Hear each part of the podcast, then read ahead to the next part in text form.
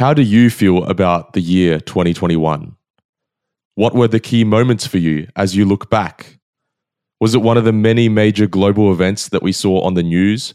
Or was it something personal, either positive or negative, that first comes to mind when you think about 2021? Every year, we seem to spend most of December looking back and reflecting. The very fact that we do so says a lot about our need for hope. Welcome to Signs of the Times Radio.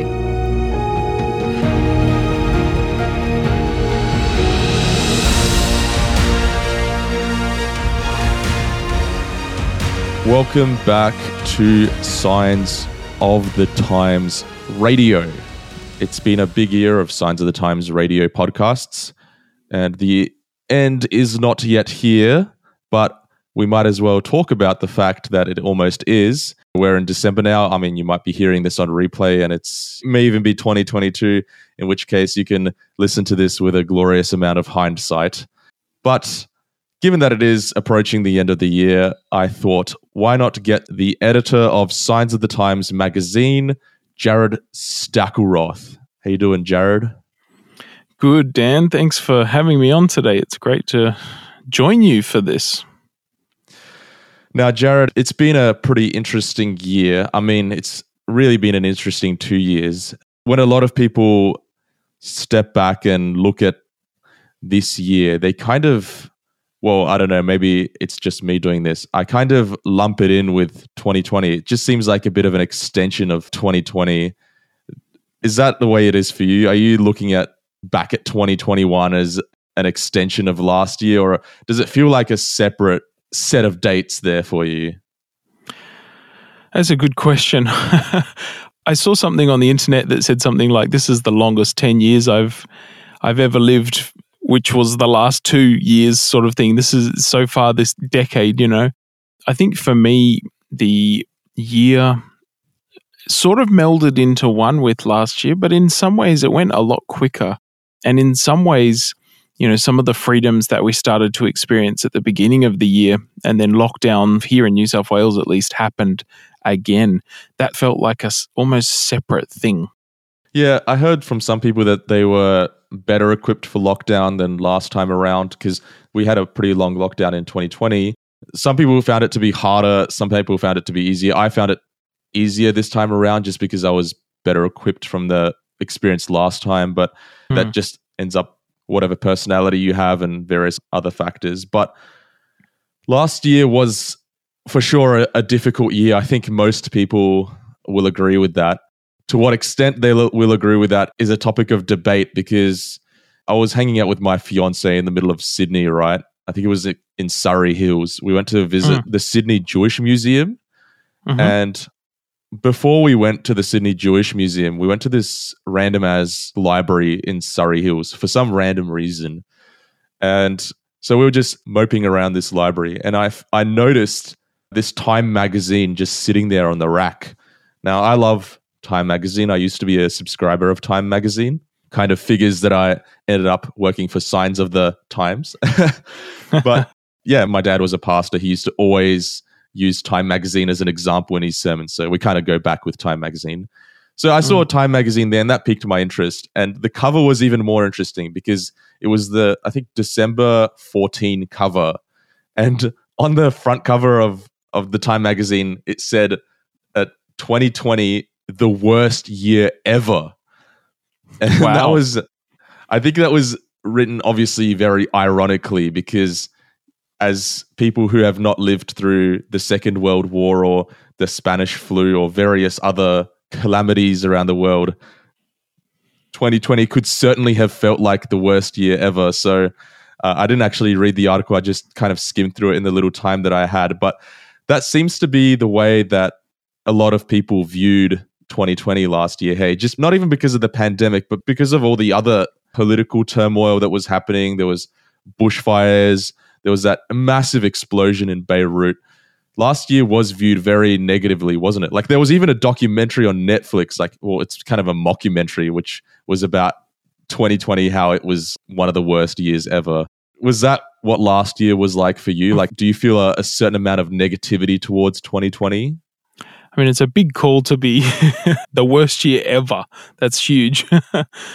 I guess it's been a little bit inverted for me, for for myself. My wife and I had our first child in 2020, so we fell pregnant, and just before the lockdowns happened, just in March, we had our beautiful baby girl, and so we were kind of in this protective bubble for the whole first lockdown as the world sort of uh, went a little bit crazy.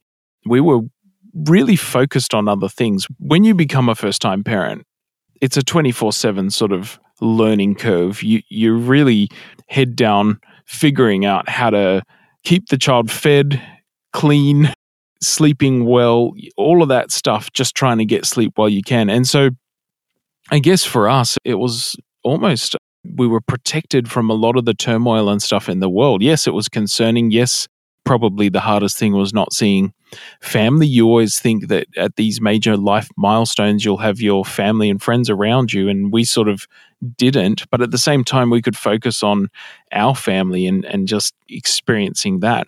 And so working from home seemed to be okay. You know, we were in the privileged position where we could actually be online, uh, be on our laptops or on our setups at home, our computers at home, and just it, it, seemed to be yes, it was a bit inconvenient, but it was just life just continuing.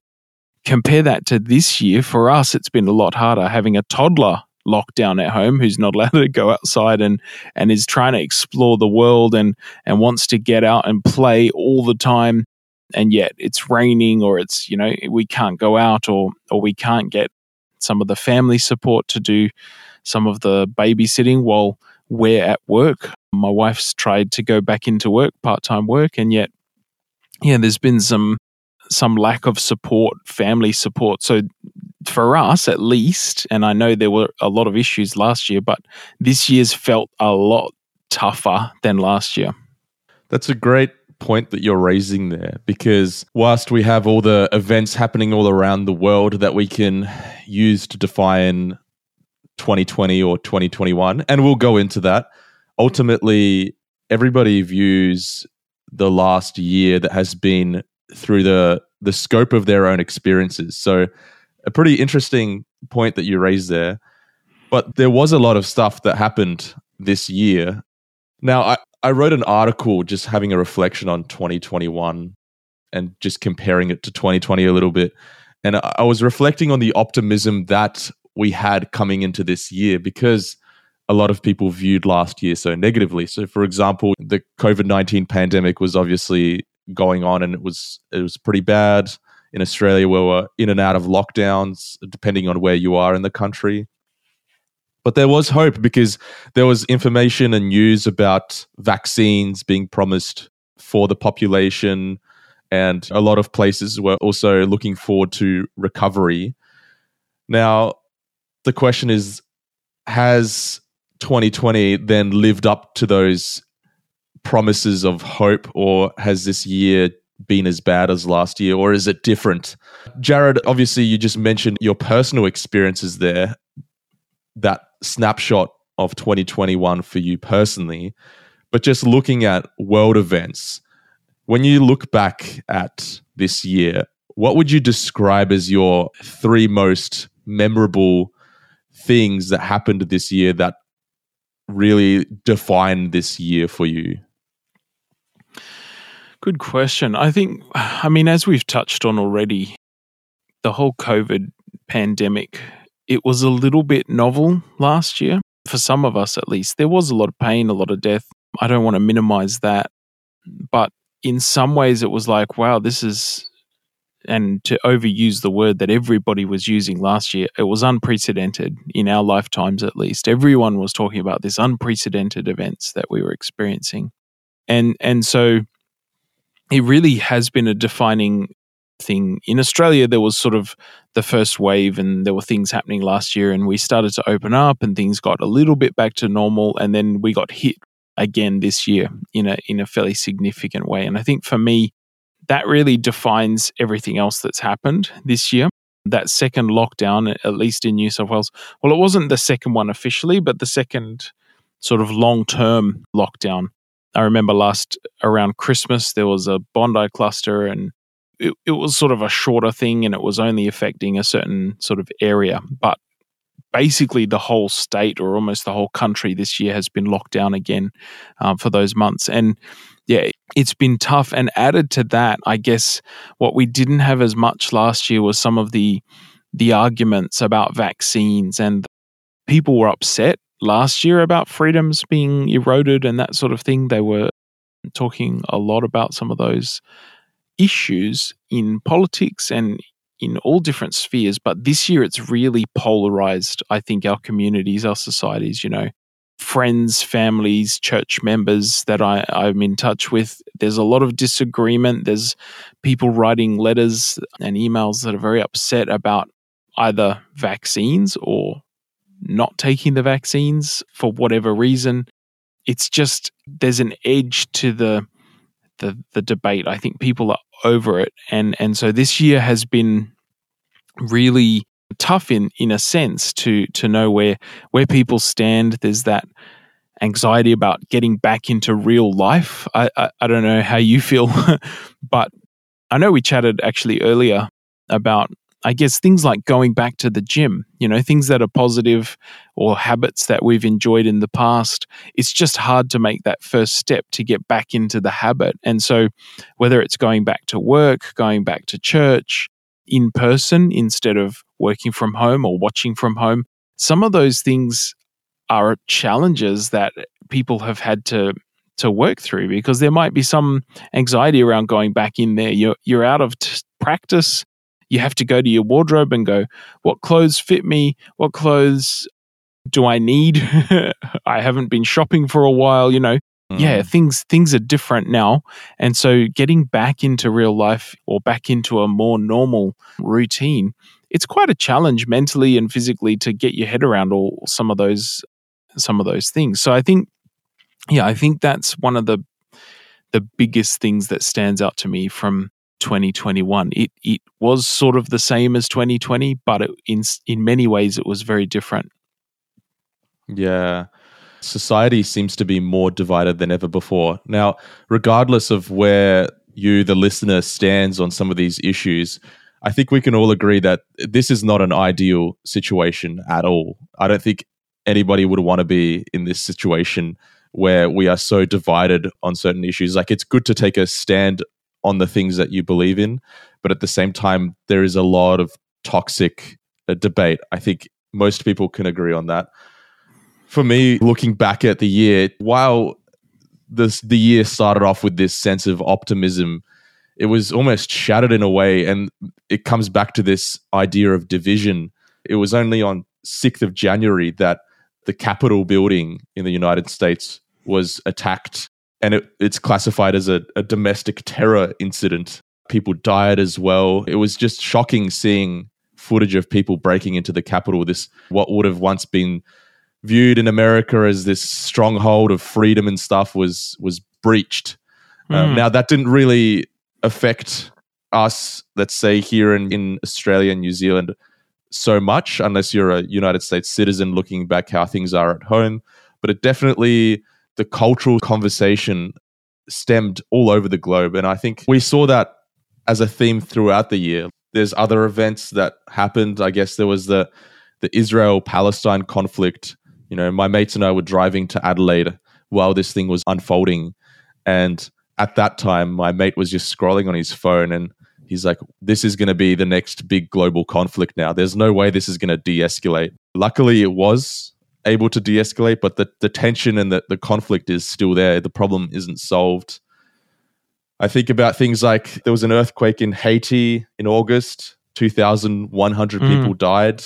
There's also things that we forget even happened this year. Like, for example, the Evergreen container ship blocked the Suez Canal, got wedged, and halted a lot of global traffic as far as shipping and stuff in the northern hemisphere. And that apparently yeah. had a massive economic impact. Well, I think we're yeah. still feeling some of the the supply chain effects and perhaps not directly related to that ship, but there's still issues.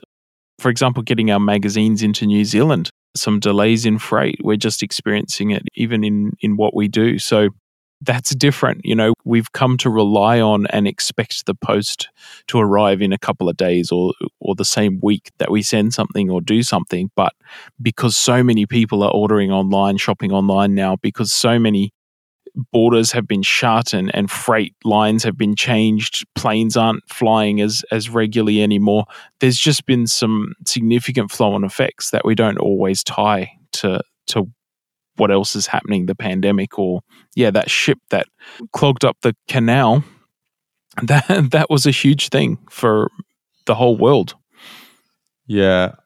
I think the key theme there is how fragile things can be or how we can take certain things for granted and then all of a sudden things can change. Like the big one towards the end of the year, again, which happened in, I think it was around August, where the Taliban in Afghanistan and took over Kabul.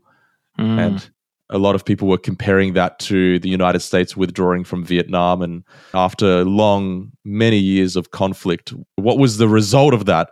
Was there any positive outcome? Because the so called bad guys came in and, and are looking to now restore things to the way they were before any change was even sought to be brought about. Absolutely crazy situation over there. And it's still ongoing again, which I guess is a sense of there's there's feelings of dread and anxiety as we watch our brothers and sisters over in Afghanistan suffering. That event uh, brings to mind like just watching it. It was a shock how quickly the situation changed and how you know something that we never would have expected would happen. You know, I remember the twin towers coming down. That was an event that shaped the world. That was a a significant event, September 11, and we we've just hit 20 years from that event, and since then, Afghanistan has been in some ways the center of conflict and and a center of this working out still some of the issues that that came up at that time and to see it just revert back to almost the way it was before to see some of the the heartbreak on people's faces the lines at the airport people trying to trying to leave. That event was a real pivotal one, I think, this year that that stood out to me, just because of it was heartbreaking to watch it unfold. You know, people trying so desperately to get out because they were afraid uh, of what was coming.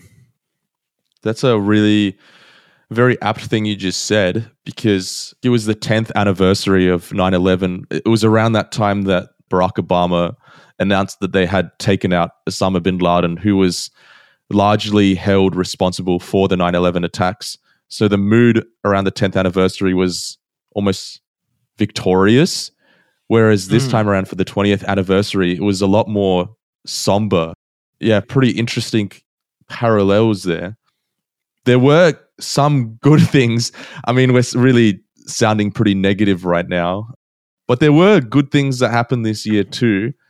Uh, oh, for sure. For me, the Olympics were a really positive event. I know there was controversy around whether they should go ahead or not. I know that people were worried that they would stir things up. And it's one of those events that got delayed. It was supposed to happen in 2020 and it didn't, and it got pushed back. But from working from home, we were locked down at that at that time and we had the Olympics on a lot of the time in the background and just really enjoyed, I guess, some of the stories of overcoming the odds, seeing people who had come back from cancer to become Olympians, or seeing people who there are a couple of Australian athletes that really stood out for wearing their their faith out in the open. They were really open about how God had helped them to get to that that point.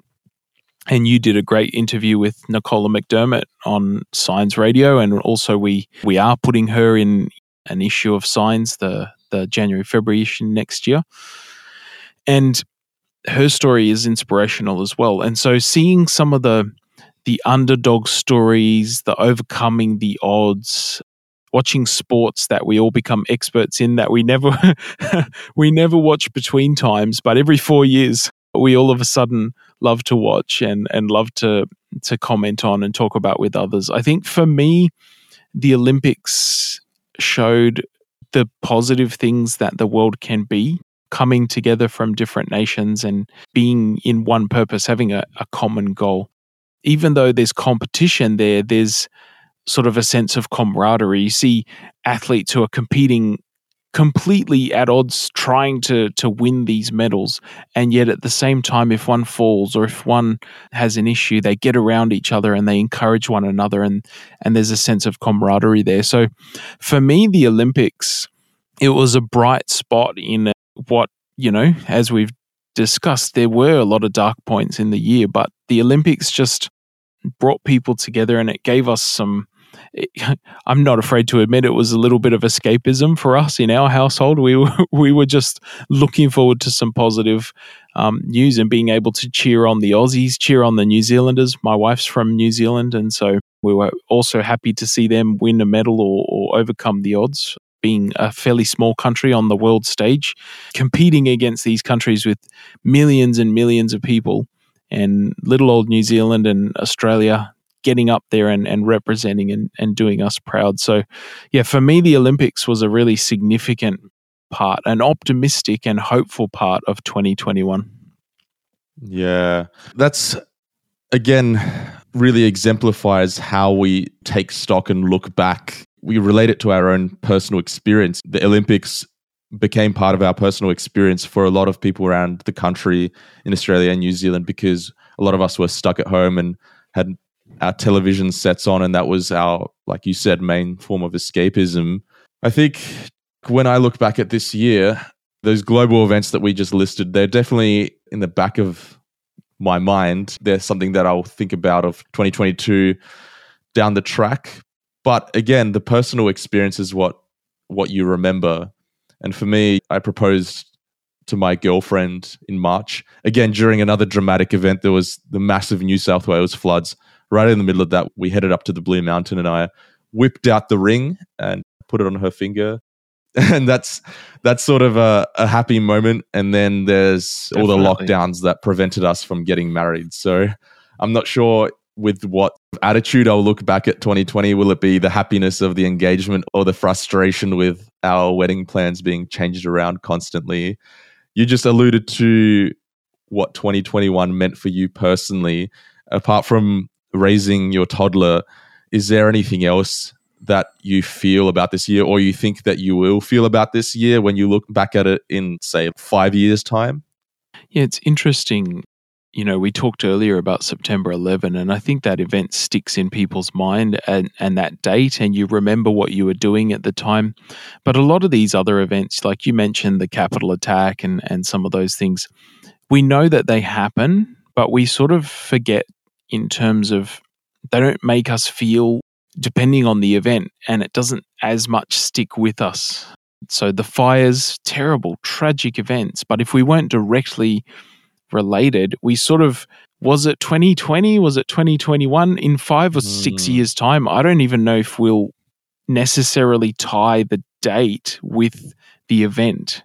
We'll know that the Beirut thing happened or, or the um, conflict, but unless we're like tied to the date in some way or have some way of remembering that or have a photographic memory where we remember what happened each and every day, we may actually uncouple, I guess, the date, which as human nature to just put yourself in the center of the world's story, the universe's story. And so I think what will retain is how we felt, what we learned, and how we grew through the year. And so I think for myself as a parent, um, seeing some of the milestones that my daughter's going through, that will be something that stands out to me. I think some of the struggles that I've had in terms of this year, in terms of stress, we've had some colleagues who have moved on to other opportunities at work. And so we've been a bit understaffed this year. You feel it. By the end of the year, I'm feeling it. And I think this year, I don't think I'll look back with it as a, I may look back at it positively but not mm. necessarily triumphantly. Does that make sense? I may look back at it as a year of overcoming. I really like Psalm 23 and, and the the idea of walking through the valley of the shadow of death when God says he'll be there he'll lead us through that experience and 2021 may well be for some people a sort of dark valley, a, a, valley of the shadow of death experience. But I was reminded by someone recently that sometimes the trials that we have, they do go on. We do have to continue that journey. We keep having to climb the mountain or, or, or walk through the valley after the exact event or the exact point that created those conditions in our lives. But it's still part of that in our working through it. And and for me, I think I'll look back on these couple of years and hopefully I'll be in a a better place, a less stressful, better mental place, and I can look back and go because of the work I did in 2020, 2021, because of the the overcoming that I did, because of the trying to survive and because of the the things that it taught me and the things that I Uh, the ways that it changed me. I'm a better man now than I was before that experience.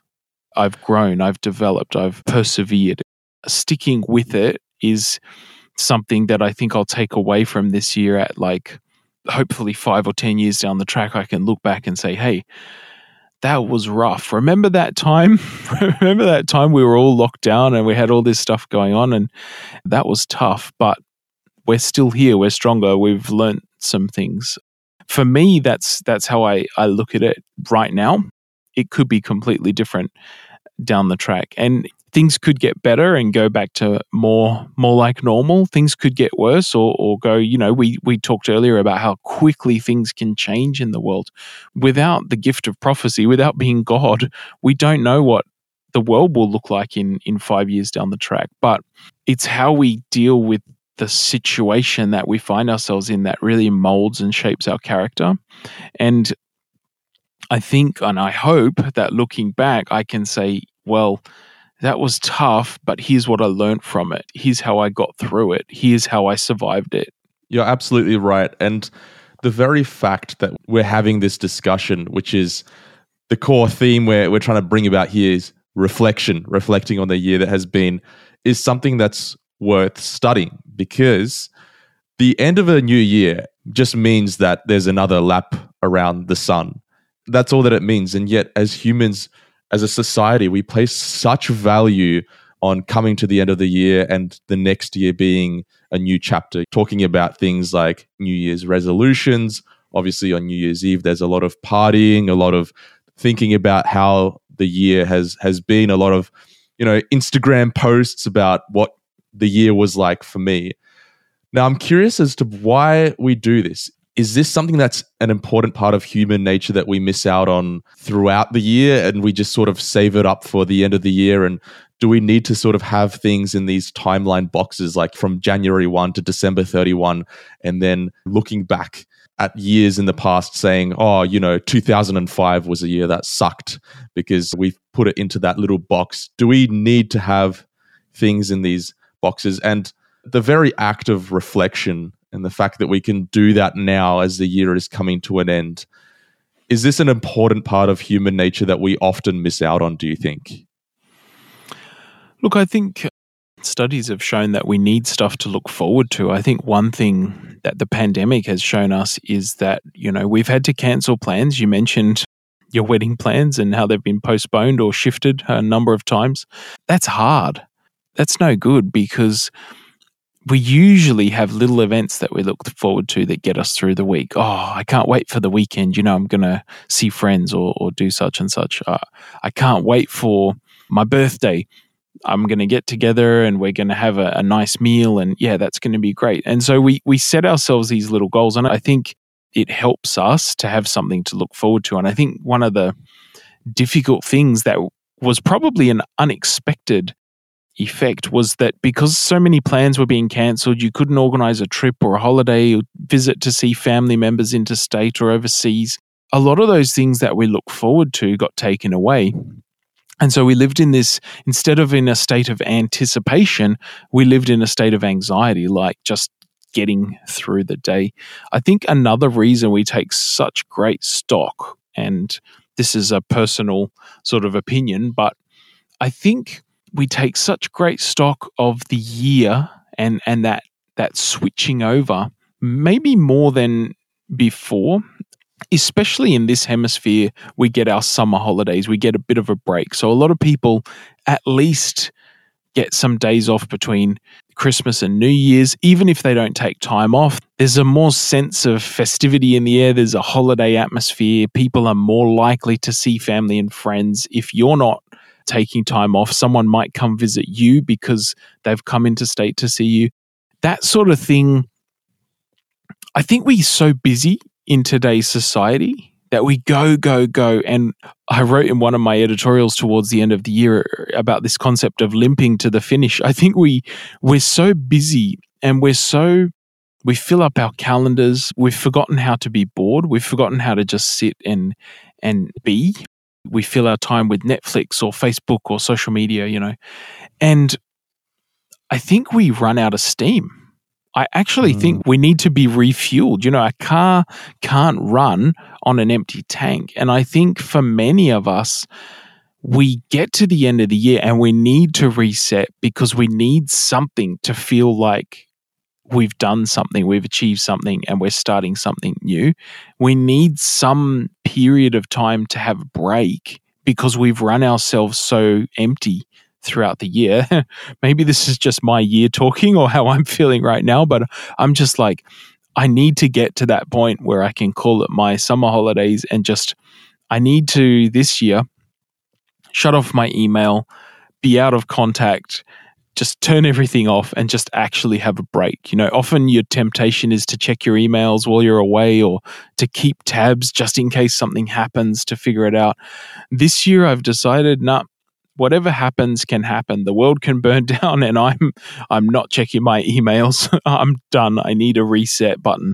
And I think for many of us that reflection at the end of the year and that looking forward and setting resolutions and setting goals for ourselves it's really a reset button that we need to, I guess, give us something fresh, refresh us, uh, fill us mm. back up because we've run right down to the last fumes of our, our tanks. They're empty. Yeah, you're you're absolutely spot on. A very key theme in all of this is restoration, you know. Like we talked about, we actually had a podcast with a psychologist called Claire Marsh in late November, which people can listen to on our website if they want to go and, and check that out on signsofthetimes.org.au.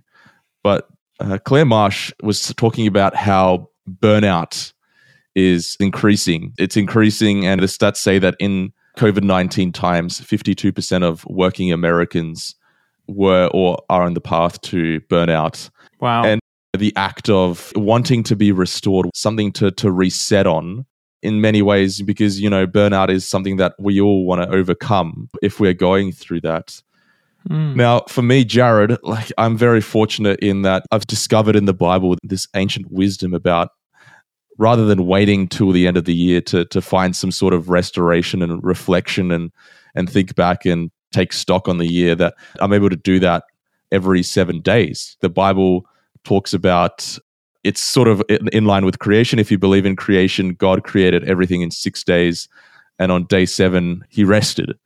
And mm. so hmm. a lot of people out there actually do that on their seventh day, which is a Saturday. They relax, spend time with God, spend time with family, reflect back on the week. And it's it's really helpful in this time period where every day bleeds into the next one? How do you differentiate your days when you're stuck at home all the time in lockdown? And hopefully, all the lockdowns are behind us, but with new variants of the virus, you know, you never know. So, hopefully mm. not. But it's helpful in that sense. But the fact that we yearn for this restoration and whether or not we wait for it to happen at the year's end or we you know we decide that we're going to take action and restore ourselves in the new year with our new year's resolutions or our new goals in mind is this the right way to go about this can we restore ourselves by ourselves is it something that we need to take full responsibility of or is it something that we can get help with For sure. I think a little help goes a long way.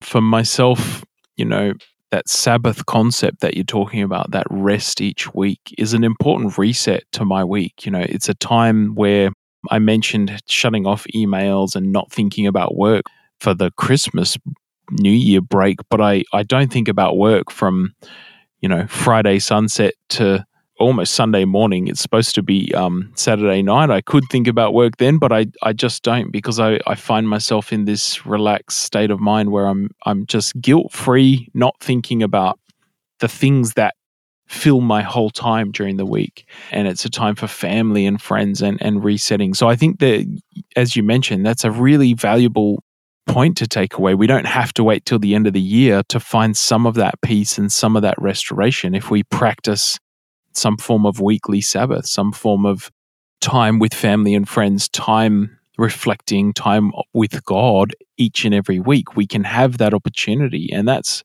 that's amazing. But Jesus also refers to how he can provide rest. He says, you know, come if your burdens are heavy, if life is weighing you down, come to me if you're weary, and I will give you rest. And, and, and I mm. think that's where the help comes in. I need God to help me find that peace. How does that work? Well, for me at least, I know that He's in control and I know that He cares. In my understanding, in my belief system, God is beyond time and space. He's not I- impacted by lockdowns. He's not tied to some of the, the, the tragedy and some of the, the pain that this world has, and yet he cares deeply about it. And so he's invested in my good. And he proved that by Jesus coming to the world and showing us not only a better way to live, but overcoming death and, and destruction and darkness and, and being more powerful than those forces, showing that there is a power stronger than death and that there is hope on the other side of the grave. Jesus did that. He demonstrated that for me. And so I find that hope there and I need God. I need that comfort in my life. But uh, Dan, I don't think that that's enough necessarily sometimes. It's certainly mm. enough to meet all our needs, but yeah, we need help. We need family and friends and a good support network. I've been reminded of that by not seeing family and not seeing friends and not ha- having that help with our daughter. They say it takes a village to raise a child, but it's just been the two of us, and it's been hard in those times without family and friends to support us in that way. So, you know, we need our support networks to to help us navigate the challenges of life. And Dan, there's nothing wrong, and I'm going to say it here because it needs to be on the record. There's nothing wrong with seeking professional help, counseling or psychologist or whatever, a pastor or a, someone who is a chaplain, someone who can can help you with a little bit more experience in life, a little bit more professionalism. They've got training that can help you navigate some of these things because it's very easy to fall into our own patterns of thinking and to be stuck in some of these cycles. And, you know, for me, it was a huge step. I've, for the first time this year, had to see a psychologist, a, a counselor for just a bunch of stuff that's been going on in my own life and my own mind. And that's, that's important. I'm already seeing, I've only had two sessions, but I've already started to see it's helped me reframe things for myself and it's helped me start to answer the questions that I couldn't find answers to in and of myself. We try and be heroes, we try and figure this life out for ourselves, but there's no weakness in actually reaching out for help, whether it's to our support networks, whether it's to professionals, or whether it's to God. And I would suggest a combination of all of those things, or perhaps, you know, you may not need a professional, but certainly we need our support our loved ones and we need god in our lives to to help us to to navigate some of this stuff because yeah it's been a rough couple of years but there is there is support for that. There is hope and and there is encouragement to be found. Sometimes we can't just be happy and smile and and bring it to ourselves. Sometimes we need someone else to help us find that That is a super point there, Jarrod. It's not as simple as a person has to take full responsibility and, and help themselves. It's not as simple as God takes full responsibility to fix a person. It's not as simple as all the effort should be on an external person like a, a psychologist or a counselor. Like, depending on a situation, it could be a combination of all three of them. And it's just not as simple as, as just one of those things. So I, I really do appreciate you being vulnerable and sharing your story then. And I'm sure that a lot of people will also relate to that. The statistics mm. say that half of people are burnt out. You know, we look at things, phenomenons that we're actually going to explore in future articles that are sort of just coming up now, like the great resignation. A lot of people around the world, you know, 26% of Australians apparently are considering quitting their job because they want to put a stop to a certain thing and, and have a sense of refreshment as far as a new career goes. Mm. And again, a lot of people you know, are seeking meaning, Daniel. They're looking for purpose and, and something different because just the same old patterns of existence aren't cutting it anymore. Yeah. To quote Claire, well, not really to quote her, but to paraphrase her in the podcast that we talked about, sometimes we can make those decisions too hastily to just put a mm. finish to something and then move on without establishing the right mental patterns and in some ways it just comes back to to bite us later on so again i just want to refer people back to that podcast if you are feeling burnt out then for sure check it out even if you're feeling not burnt out by work but just by life you know this mm. year has had so many political things so many natural disasters various world events that have just conflicts that have just made everything feel so unstable. I think a lot of us are afraid. We're not sure where things are headed. That's why, like what you alluded to with with the vaccination, a lot of it is is fear, fear of the unknown, fear of well, what will happen with this vaccine? Will it help me or will it harm me? What will happen with the way the the government is rolling this vaccine out is is that setting a precedent for the way we're going to be treated in the future? It's that fear of the unknown that a lot of people have. And i guess that fear of the unknown whilst we personally have the promise of restoration the bible goes beyond that and also talks about a restoration for the earth in general. Now from your understanding, Jarrod, what is it that we can actually look forward to there? Is there going to be an end point to all the chaos and suffering that we see around us? Is there something we can look forward to as far as the history of the world goes that will be the end of all the bad stuff that's going on? Yeah, it's clear that things aren't necessarily getting better. It's hard to say things are getting worse because we haven't obviously lived other lives and, and seen things like you alluded to World War II earlier. But the Bible certainly promises, and I believe, that Jesus is coming back soon. And a lot of people have a misconception about heaven, the word heaven, and what I guess that restoration, that form of that restoration looks like. They believe that it's this otherworldly sort of disembodied place, you know, floating around, playing harps, sitting on clouds. That's their sort of conception of heaven. But the Bible is very clear that while things are happening on earth to destroy the earth, while, you know, human tendency is towards violence and greed and corruption, when Jesus comes back, he's actually coming back with the goal to restore the earth. So it will actually be this world made new made fresh. The Bible uses imagery such as kids being able to to play with dangerous animals or or a lion and a lamb lying down together rather than seeing each other as prey or food they see each other as as friend in in that sense and you know while the story arc of the bible starts in a garden that god sets aside and and gives to this couple to minister to, to manage. The end of the Bible story ends in a city. This image of a city where all the nations are gathered. It says there's the tree of life there, and the leaves are for the healing of the nations. So, this concept of finding healing, finding restoration, finding hope and encouragement after the death and destruction and pain that we've experienced in this lifetime. That's the Bible's concept of heaven, I suppose, or, or life after death. That this idea that the world that we live on now that we love, it will be remade, it will be made new.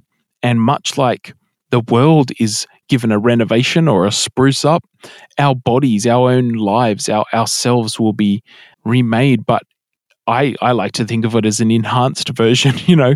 It says no more pain, no more sickness, no more tears, some of those things we won't have to live with or experience anymore. That's a very beautiful picture. It's a hopeful picture. For some reason, a lot of people spend a lot of time talking about the afterlife or heaven, heaven, and the Bible doesn't say a whole lot about it, but it does give us this picture that whatever it is, it will be uh, like what we've known here, but even better. It will be this world, but the enhanced and more beautiful version of it. And that's something f- for me to really look forward to.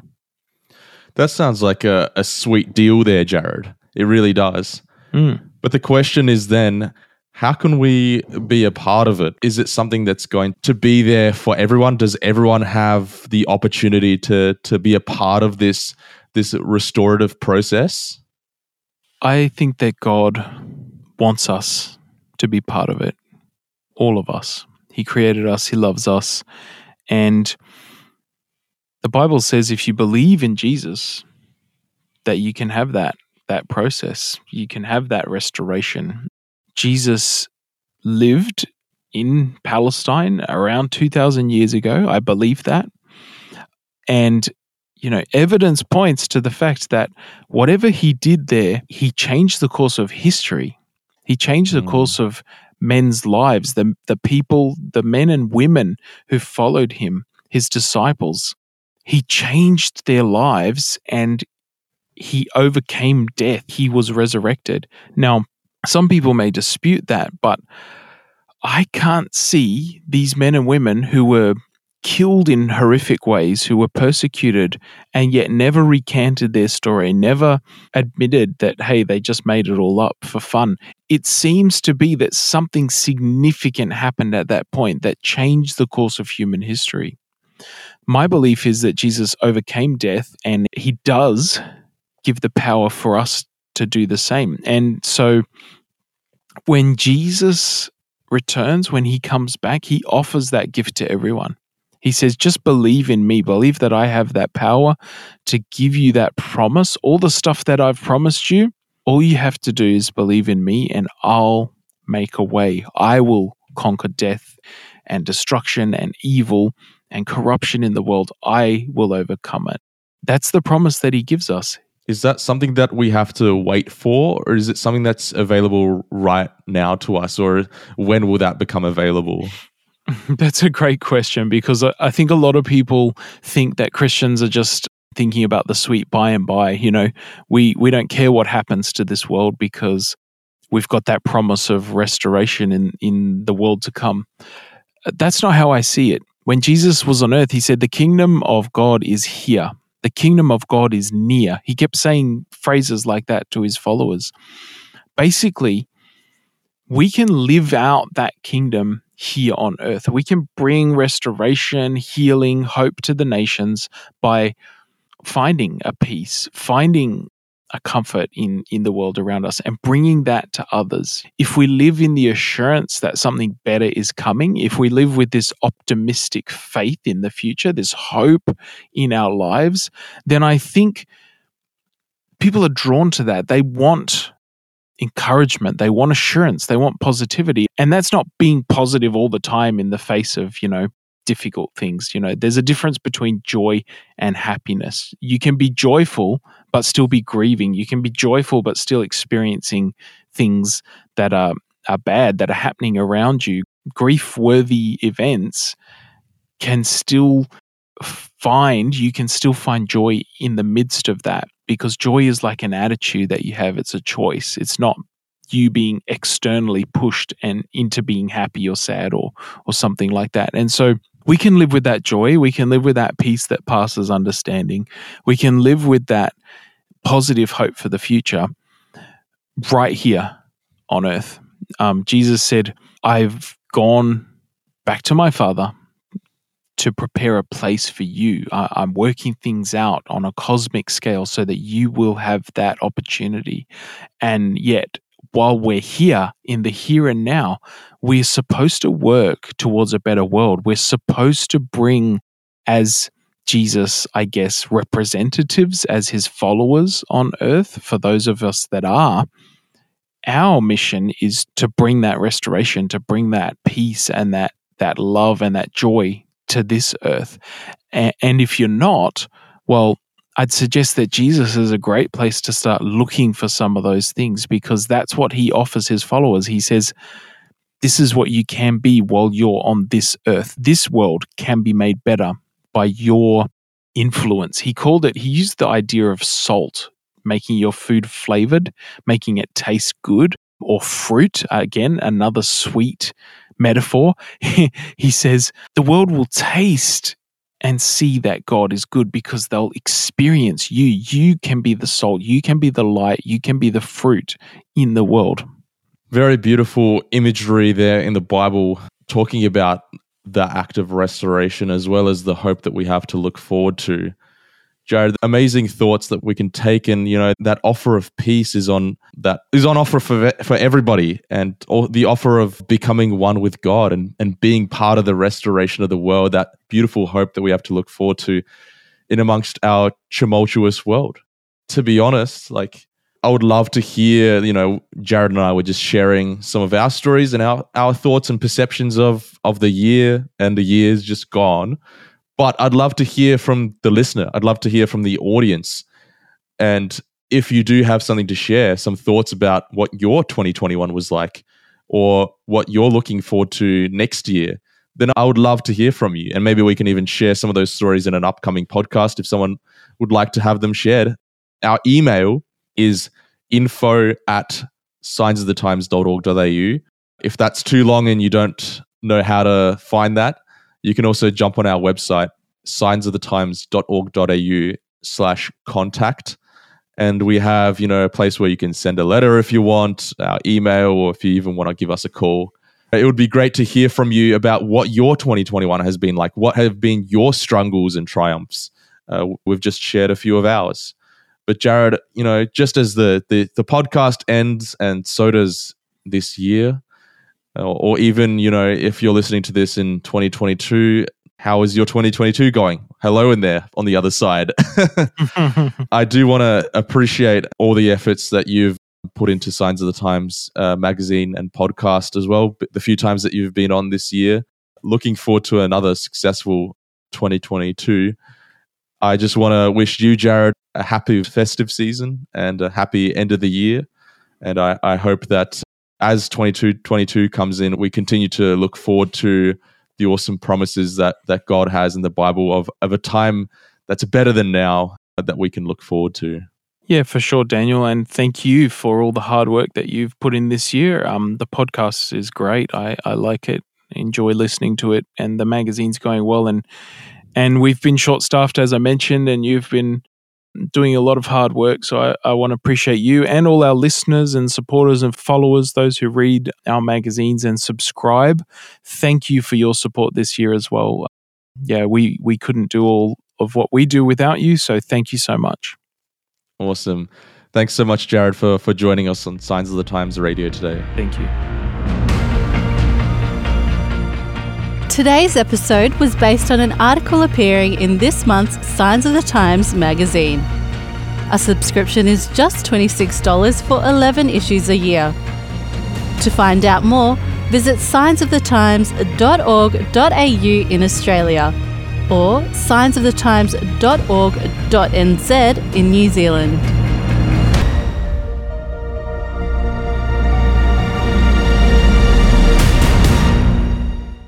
This is an Adventist Media Podcast.